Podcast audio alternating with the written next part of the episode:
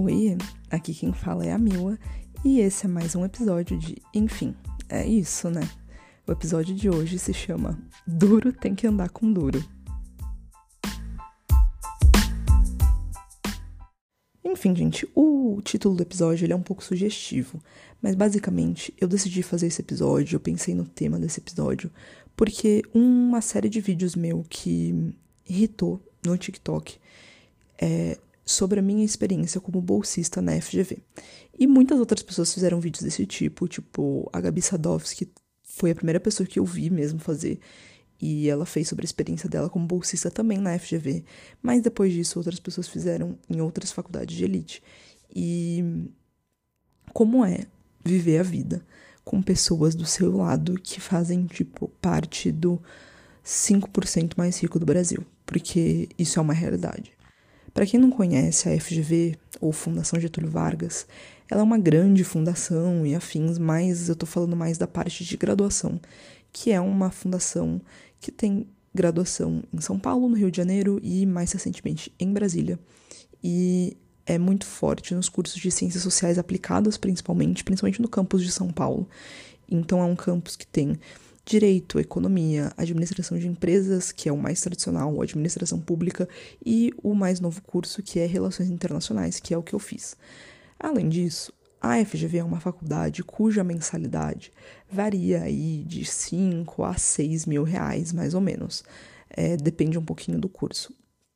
E além disso, é uma faculdade extremamente tradicional, no sentido de que assim, a escola de administração abriu em 1960, por aí, na década de 60, como um projeto de patrocínio dos Estados Unidos. Então, os Estados Unidos naquela época tinha uma brisa de aliança para o progresso e tal, e foi o governo Kennedy que deu esse prédio para a Fundação Getúlio Vargas, que já existia desde 1944, e assim se cria a Escola de Administração de Empresas e a Escola de Administração Pública, que na verdade é uma coisa só, mas são dois cursos diferentes.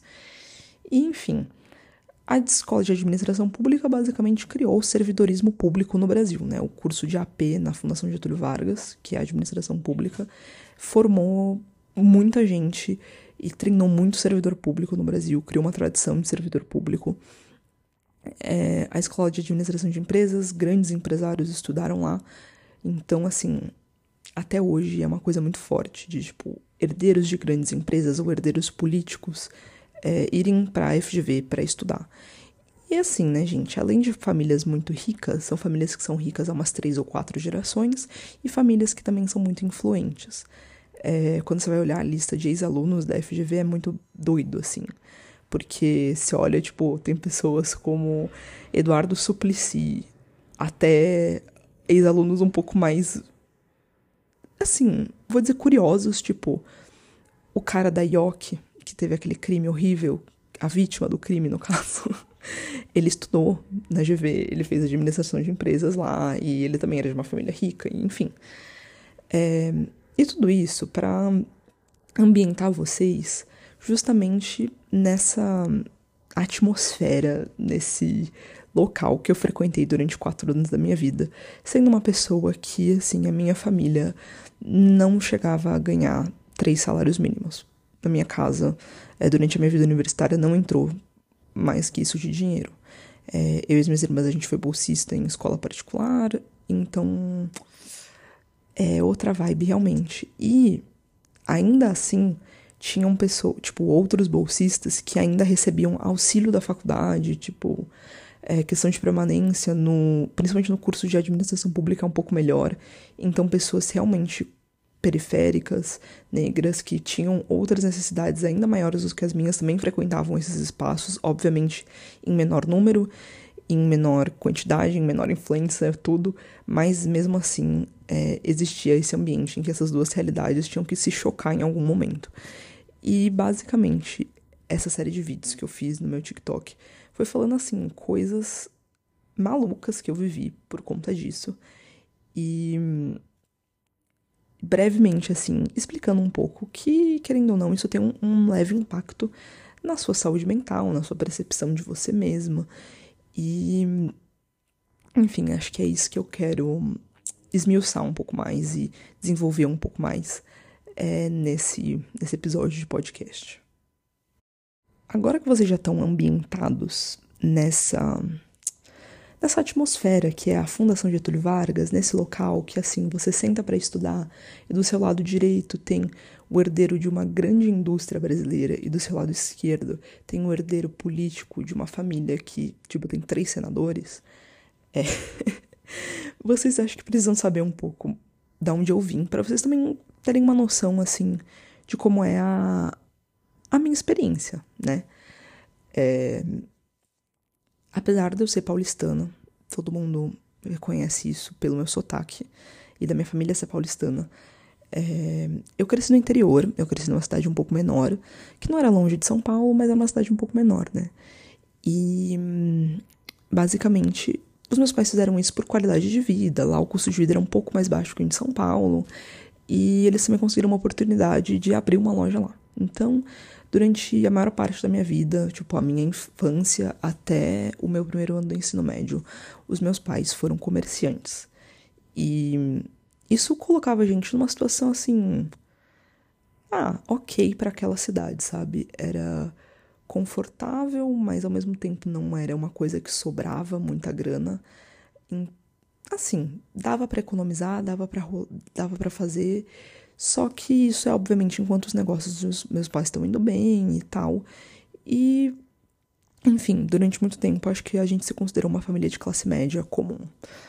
É, a questão é que começa a piorar depois que a situação econômica do Brasil começa a piorar, né, gente? Tipo, o Brasil entra numa série de crises e tal, e os meus pais tinham uma loja de supérfluos. Eles vendiam toalha de banho, roupa de cama, é, jogo de jantar, esse tipo de coisa. E quando as coisas no Brasil começaram a dar uma apertada, é, as pessoas pararam de comprar essas coisas por motivos óbvios, né, gente? Tipo, você escolher comprar um quilo de feijão ou um jogo de talher novo, né? E além disso, é, tem também uma questão que entra também um e-commerce muito forte, importados da China com qual os meus pais não conseguem competir, enfim, os meus pais vão à falência e obviamente eles não fazem isso sem se endividar muito. E é aí que as coisas na minha casa começam a ficar complicadas. A minha mãe vira professora, que na verdade minha mãe é engenheira, mas ela faz uma formação de licenciatura em matemática. E aí ela vira professora, o meu pai vira autônomo, mas assim, até hoje eu não sei direito o que meu pai faz, ele faz alguns projetos de consultoria, mas é muito esporádico e não dá para contar com esse dinheiro, né? E enfim, é a partir daí que a minha casa começa a sobreviver com um salário de professora e bolsas de estudo. É, eu e as minhas irmãs. Tipo, a situação já veio apertando gradualmente, obviamente, né? Porque ninguém falha do dia pra noite, a não ser casos muito específicos. Mas. É, enfim, eu e as minhas irmãs a gente acaba é, dependendo dessas bolsas de estudo em colégios particulares para sobreviver e, estudar, né, no caso, e ter acesso ainda a uma, uma educação de qualidade. E isso também acho que tem muito a ver com o fato da minha mãe ser professora. Tipo, o fato dela ser professora conseguiu bolsas de estudos para as minhas irmãs e com uma conversa no colégio que eu fui fazer ensino médio é, e, obviamente, meu rendimento escolar, conseguiram uma bolsa de estudos no meu ensino médio. E enfim, foi assim. E obviamente, para mim, isso é um grande privilégio, porque de qualquer forma, eu tive acesso a uma boa educação, eu tive acesso a um ensino médio focado no vestibular, eu tive acesso à possibilidade de fazer essas coisas que eu sei que muita gente não tem. E foi assim, mais ou menos, que eu acabei é, prestando o Enem e jogando a minha nota para a Fundação Getúlio Vargas, para a FGV, no primeiro ano do curso de RI. E eu passei. Eu passei super bem colocada e por isso a FGV também me deu uma bolsa. E foi assim que eu me tornei bolsista por necessidade econômica na FGV. A cidade onde eu cresci, no interior, ela é uma cidade que tem uma classe média bem grande, mas é uma cidade cheia do que a gente chama de novo rico. Muita gente na cidade e as pessoas dos colégios que eu frequentei elas eram pessoas que, assim, os pais ascenderam socialmente, e aí essas pessoas da minha idade tinham uma condição de vida muito boa. Mas não necessariamente isso era uma riqueza geracional, assim. São pessoas que ficaram ricas há pouco tempo, entende? E vocês me perguntam, ah, isso faz diferença? Em alguns casos faz. Tipo, eu sei que rico é rico em qualquer lugar, mas em alguns casos faz. Porque eu achava, na minha realidade, né, que essas pessoas eram ricas. Que pessoas que iam pra Disney todo ano eram ricas e que tinham uma casa no condomínio fechado eram ricas e que é, pagavam um colégio como se não fosse nada eram ricas e que, tipo, tinham um carro do ano eram ricas e realmente, tipo, elas tinham mais grana do que a gente. Mas aí eu vim para São Paulo. E vindo para São Paulo eu também acabei morando de favor no, na casa de alguns parentes. E enfim, tudo isso para poder estudar. Gente, entrei na GV assim. Aquelas pessoas que eu achava que eram ricas em São José dos Campos, né? Que é a cidade onde eu cresci. Cara, elas não tinham um décimo da grana que as pessoas que eu encontrei na FGV tinham. As pessoas que eu encontrei na FGV eram pessoas que tinham dinheiro é, há quatro, cinco gerações. Os bisavós dessas pessoas já eram ricos. Entende? Tipo, a diferença. E eu sei que para muitas coisas o dinheiro compra, né? Muitas coisas o dinheiro dá pra gente. E isso é uma puta vantagem. Mas no mundinho Fundação Getúlio Vargas São Paulo, eu descobri que tem muitas coisas que o dinheiro não compra. E uma dessas coisas é nome, né? Cara, você ter determinado nome na FGV, tipo assim, aconteceu mais de uma vez. Das pessoas virem me contar que pessoa X que estava sentada na nossa frente, no espaço de convivência dos alunos, era herdeiro de marca X. Que pessoa Y que estava na minha sala de não sei o que era herdeira de coisa Y. Sabe, gente? E tipo, as pessoas sabiam isso apenas pelo sobrenome das pessoas. Era muito absurdo. Era muito surreal. E, obviamente, isso gerou alguns causos, né? Tipo, algumas situações engraçadas, mas também algumas situações trágicas. Para começar, que assim, gente, estudar quatro anos na FGV, eu acho que eu verei sommelier de rico. Tipo assim, tem muitos tipos de rico, muitos. E ficou mais fácil diferenciar. Mas, obviamente, acho que a maior diferença para mim foi essa. De, tipo, essa classe média alta, que querendo ou não, tem muito, tipo, tem uma boa grana, consegue pagar a FGV, que é uma mensalidade de cinco pau, é, viaja internacionalmente, compra coisas de marca. Mas amor, tem umas pessoas que assim, não é que ela viaja para Disney todo ano.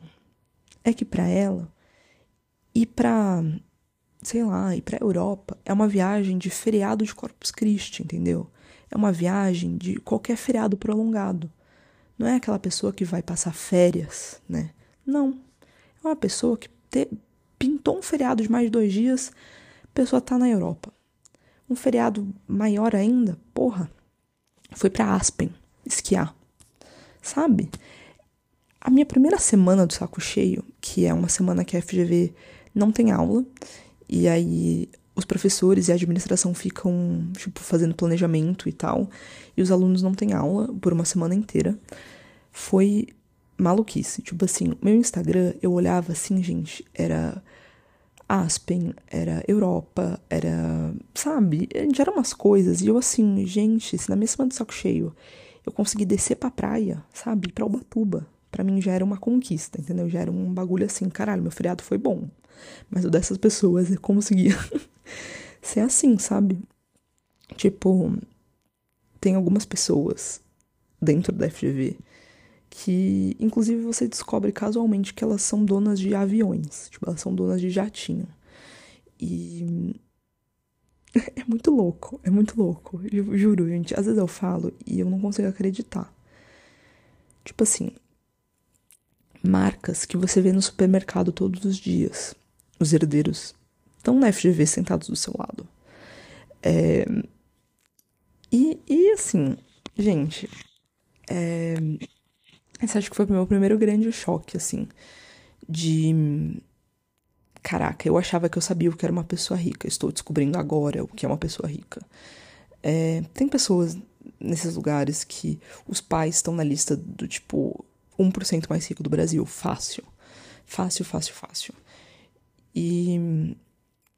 Obviamente, ser uma pessoa que nunca tinha entrado em contato primeiro com esse tipo de riqueza e com esse tipo de gente e segundo, é, não ter essa, mesma condição mexeu com minha cabeça. É óbvio que mexeu com minha cabeça. Tipo assim, gente.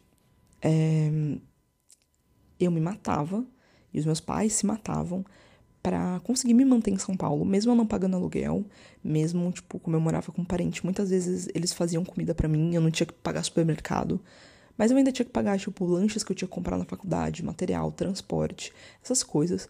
E eu e os meus pais, a gente se esforçava para conseguir fazer isso dar certo e dar conta disso.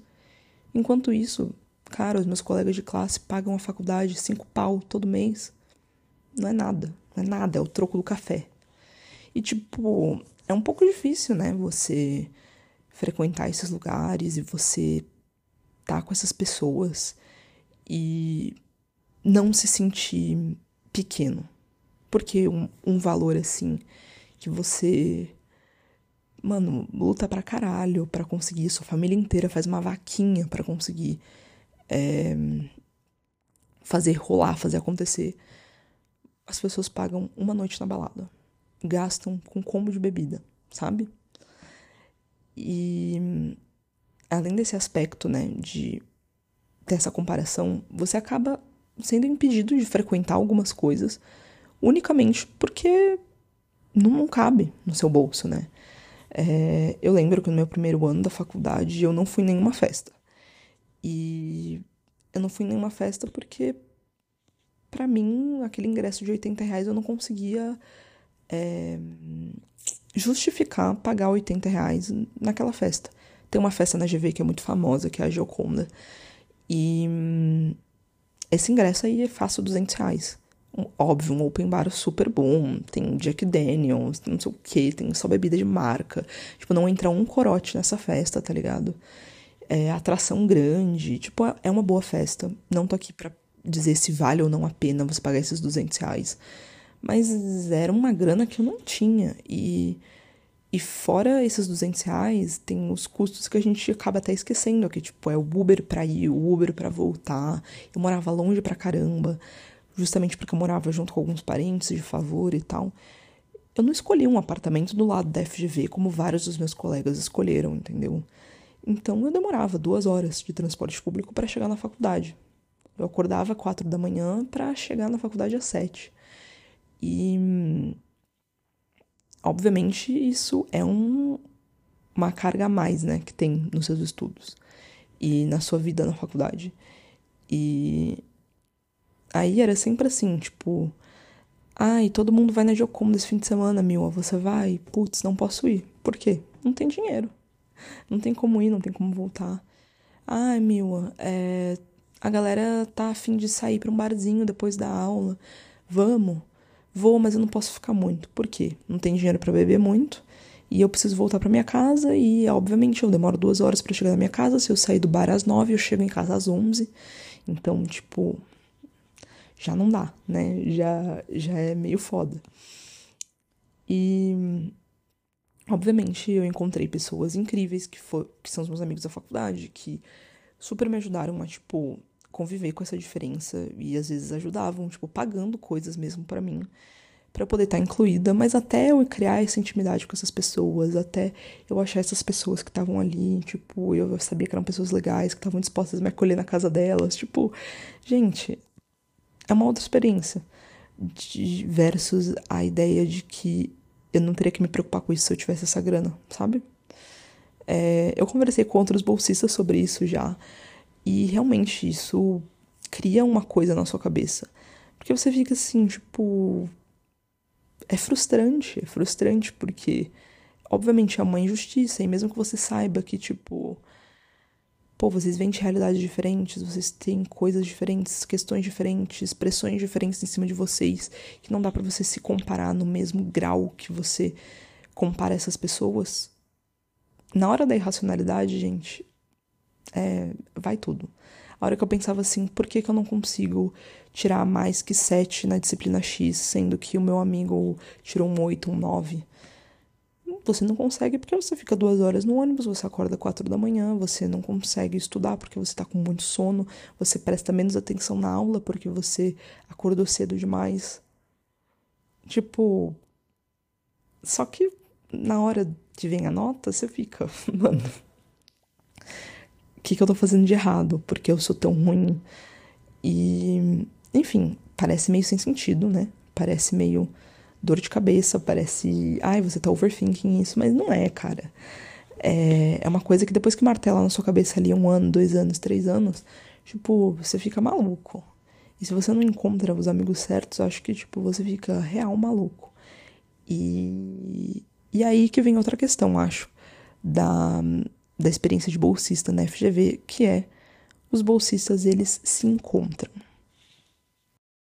Confesso que o título do episódio, ele vem de um áudio do TikTok, porque eu sou cronicamente online, mas ele também vem muito dessa ideia de que, nossa, gente, é impressionante. Na FGV os bolsistas se encontram, tipo, não existe um bolsista que não tenha outro amigo bolsista, é tipo esquema de pirâmide, sabe? Se encontrar um, vem mais dois. E muito tem a ver com isso, sabe? Muito tem a ver com isso de que a experiência de estar tá com pouca grana, num ambiente em que todo mundo tem muita grana, de tipo tá andando por corredores, convivendo com pessoas que assim, a bolsa que ela tá carregando, os livros da faculdade vale mais do que, cara, sei lá, sua vida, sabe? Vale muito dinheiro, muito dinheiro, tipo, de verdade, muito dinheiro. É, é muito massacrante, é muito maçante.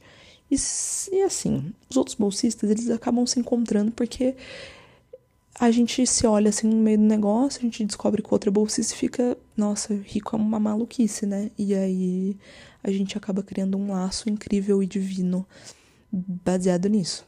Porque não tem, tipo, não tem experiência mais é, que aproxima mais a gente do que isso. Tipo, os perrengues conjuntos que a gente passa por rico doido. É, e, assim, Acho que eu vou, vou falar a parte séria primeiro para depois contar apenas causos muito engraçados, assim, que eu já vi que eu fiquei completamente incrédula. Mas vamos lá.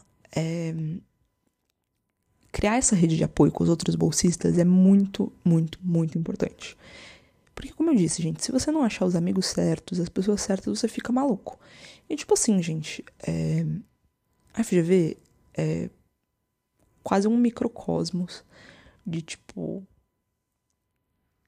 elite brasileira.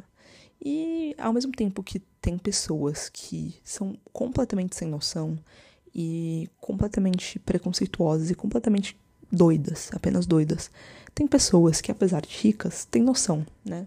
Tem pessoas que, que são legais e tal. Mas assim, você precisa realmente encontrar essas pessoas.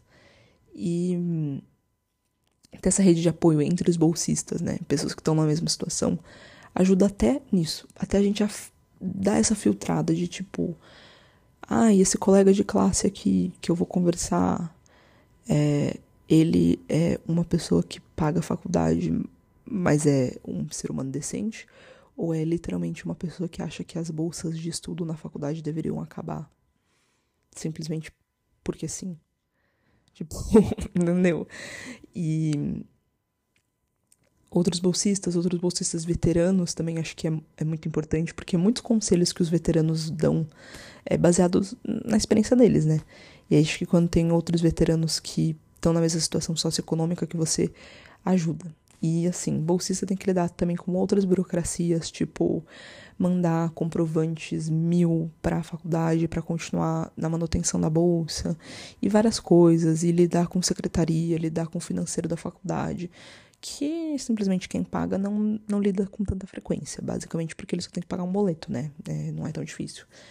E, na verdade é bem difícil, né? Acho que esse episódio inteiro eu tô constatando que é bem difícil pagar esse boleto. Mas enfim, é, ter esses outros bolsistas ajuda a gente a navegar esses processos que são muito, muito, muito. Ah. Tipo, eles são difíceis, eles são cheios de pegadinha e muitas vezes eles não estão no pensamento das entidades estudantis, não estão no pensamento dos outros veteranos. É, só não é uma orientação que tem que ser passada para todos os estudantes, na verdade tem que ser passada para uma minoria, e por isso muita gente esquece que essa orientação sequer existe, entende? Então, enfim, é, I Love Rede de Apoio Bolsistas, é, é muito comum também, tipo, rolar dos veteranos bolsistas já ajudarem os calouros bolsistas. Tipo assim, eu amo rede de apoio essencial. E acho que é um dos poucos motivos que muitos bolsistas não surtam e que, querendo ou não, é uma medida informal de permanência estudantil, porque acho que se não tivesse esse tipo de rede de apoio, é, ia ter uma desistência muito maior. É, é isso, né? Mas agora, gente, vamos, vamos para os causos engraçados, que acho que eu já falei muita coisa séria nesse episódio. E eu cansei, eu tô cansada, hoje é feriado, minha cabeça não está aqui para isso, minha cabeça está para coisas leves.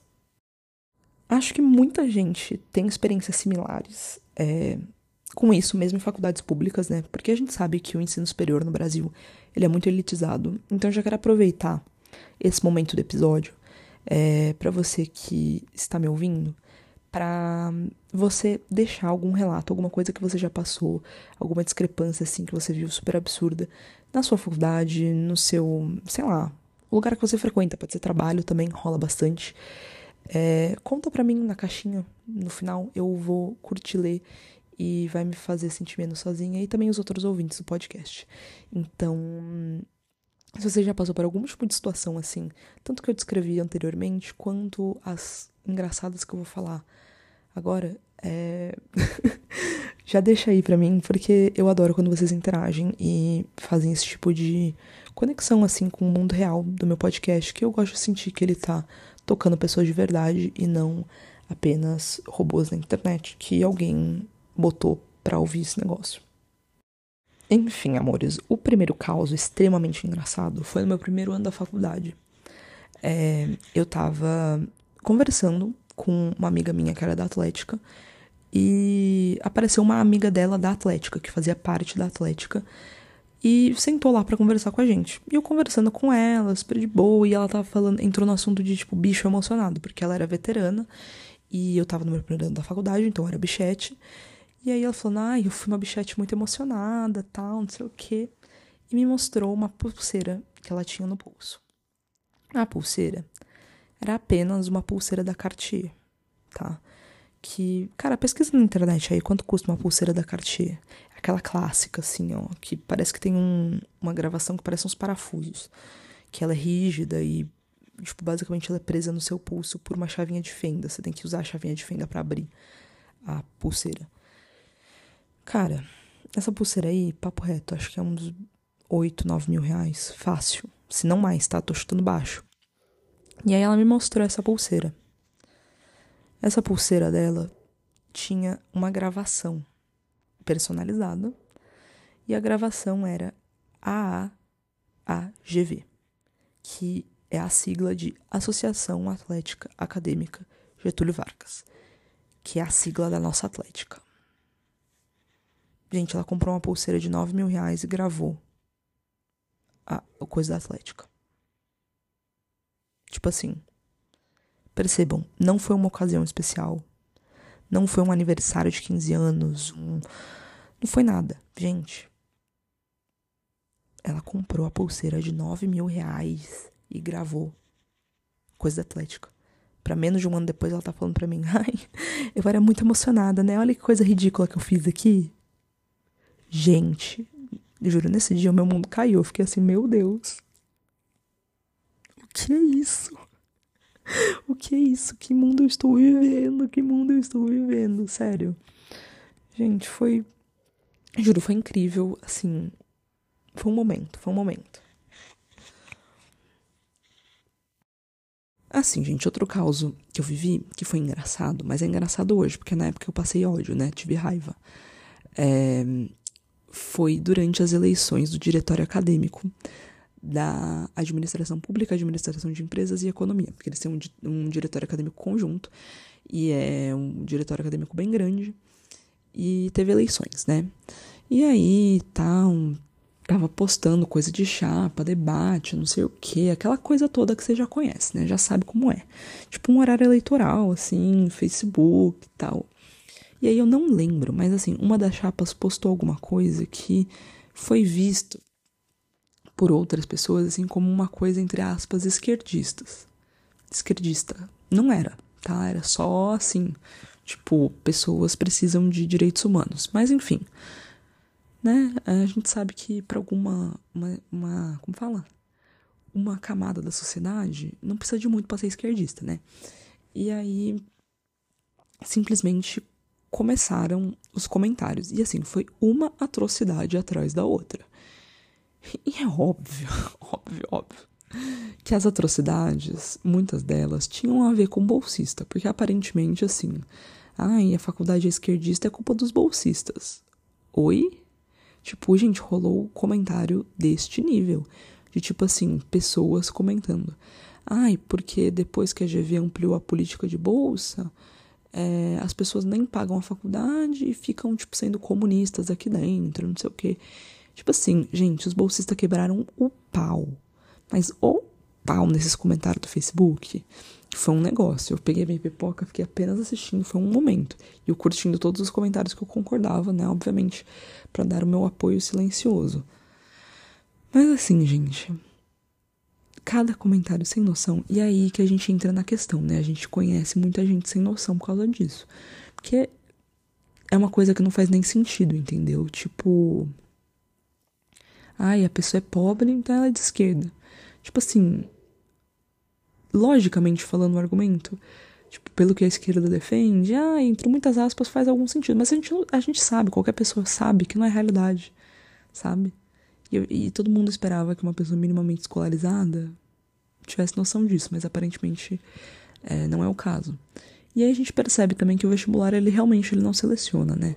Você passar no vestibular e, e pagar uma mensalidade, realmente não seleciona nada, né? Porque a quantidade de gente burra, nossa, galera, vou falar, uma galera meio burrinha, né? Mas tudo bem, né? Passou, passou. Gente, esse caos aqui é incrível, porque foi a minha irmã que me contou, né? É... A minha irmã, ela também faz GV e tal. E aí ela me contou lá que, tipo, uma vez ela tava conversando com um cara lá, é, amigo dela, e ela falou, eles, tipo, tava perto de um feriado, eles falaram, ah, o que, que vocês estão fazendo no feriado? E ele falou, ah, eu vou viajar. E aí, tipo, beleza. Como eu falei, né? A pessoa fala que vai viajar no feriado, eu acho que ela vai descer pra Ubatuba. Vai alugar uma casa em Caraguá, sabe? Acho uma coisa assim, né? Que eu já acho super da hora. Tá? Vai pra Bertioga, não sei, né? Um negócio assim, tranquilo, relax. Aí a minha irmã disse assim: ah, daí no feriado entrei no Instagram, vendo os stories. Ela vendo os stories do menino. Pra começar. O querido tava em Paris. Aí a gente, nossa, tá em Paris, né? Porra, já superou nossas expectativas, né? Porque do caralho, né? Você vai para Paris num feriado de três dias. Mas até aí, tudo bem, né? tudo bem, daquele jeitão, mas tudo bem. Gente, depois desse menino não me posta uma foto com o Neymar, o menino postou uma foto do Neymar e não apenas isso, postou uma foto com o Neymar dentro de um jato particular. Gente é de cair o cu da bunda, né? Ju, juro, parça, juro. Você imagina isso. Você ter dinheiro e além de dinheiro, acesso, né? Porque se encontrar o Neymar, não adianta você ter dinheiro para encontrar o Neymar. Você tem que ter no mínimo um contato, um acesso, sei lá. Gente, você ter dinheiro, você ter contato para num feriado de três dias, né? Ir, ir para Paris, encontrar o Neymar num jato particular. Gente, nossa, isso aí, isso para mim foi o auge, foi o auge. A minha irmã me contando isso, eu assim, não é possível. Não é possível um bagulho desse. juro, gente, juro. E o pior é que não é a única pessoa, sabe? Não é um caso isolado. É uma coisa que acontece com uma certa frequência, assim. Tipo, você olha as pessoas tão balada em Ibiza. Uns DJ, tipo, foda, assim. Ai, gente, sério, é rir pra não chorar uns negócios desses. Enquanto isso, nesse feriado, eu fiz o quê? Fiquei na minha casa, trabalhei, né? Porque quem viaja assim também não trabalha. Ai, gente, um momento, né? Ai. Ai, ai. E por último, mas não menos importante, eu acho que tem um caos, assim, para mim, que não é nem tanto questão de dinheiro. É realmente questão de acesso. Questão de, tipo, você tem contatos foda. É, isso foi na minha turma, a gente tava fazendo TCC. E uma pessoa da minha turma ia fazer um TCC sobre bancada ruralista no Congresso. E era uma pesquisa de. Era uma pesquisa qualitativa e basicamente era um questionário para pessoas dessa bancada e ela queria entender um pouco mais tipo, o processo de formação de opinião da bancada ruralista e enfim, depois ela conectava o tema com questão de exportação para a China versus questão ideológica de tipo uma boa parte da bancada ruralista é bolsonarista, então é, xingou a China muitas vezes e tal. Tipo, como que era esse processo de formação de opinião e de tomada de decisão para de fato passar legislações é, com essas duas coisas tão conflitantes da bancada ruralista, que é uma bancada extremamente influente e que também tem pessoas muito ricas e pessoas que servem a pessoas muito ricas no nosso Congresso. Só que, tipo, vocês. Eu quero que vocês percebam uma coisa, né? Vocês percebem que eu falei que a pesquisa é para ser conduzida entre pessoas da bancada ruralista, o que tem influência na bancada ruralista. Ou seja, você está conduzindo essa pesquisa com deputados federais e pessoas que financiaram campanhas de deputados federais de alguma forma, né? Porque para ter esse tipo de influência só com muita grana mesmo. Gente, eu não conseguiria fazer essa pesquisa, porque como gente até um deputado federal da bancada ruralista me responder, já acabou o ano, virou o ano, já tive que entregar o TCC, enfim, nunca ia dar certo, né? Mas não é que essa menina fez. E não apenas isso, gravou as entrevistas, deu certo. Mas vocês não sabem como que ela conseguiu isso. Gente, ela foi fazer a apresentação parcial do TCC dela e ela falou: "Não, porque daí eu falei com os amigos do meu, do meu pai para gravar as entrevistas, tal, para saber, para ser a minha amostra. Gente, os amigos do pai dela era a bancada ruralista, no caso. Ai, gente, eu, não, eu juro, eu não tenho nem palavras. Eu não tenho nem palavras para descrever isso aí. Porque, gente, juro, isso, isso não, esse tipo de coisa não passa na minha cabeça. Não entra, não entra. Você pede um amigo do seu. Você pede assim, pai, você consegue o contato do tio Juninho lá para fazer um trabalho da faculdade? O tio Juninho é apenas um deputado federal da bancada ruralista. Gente, sério. Ai. É, gente, não tem nem o que falar. Não tem nem o que falar, né? É isso, né? É apenas. Pois é, queridos e queridas, esse episódio já tá ficando comprido e eu acho que se eu falar mais, acho que eu vou acabar, acabar fofocando coisas que eu não devia. Então, é, muito obrigada por mais um episódio. E se vocês tiverem sugestões, dicas, ideias, críticas, manda na minha DM, deixa nos comentários. Ah, acha um lugar aí nas minhas redes sociais para deixar esse tipo de coisa aí. Mas é isso. Se vocês puderem curtir o episódio, seguir o podcast, avaliar ele, todas essas coisas que fazem bem para o nosso engajamento, é, eu ficaria muito agradecida. Se você não fizer, acontece. Às vezes eu não faço também nos podcasts que eu escuto, né? Mas, enfim, é isso, né? Obrigada, gente, até a próxima.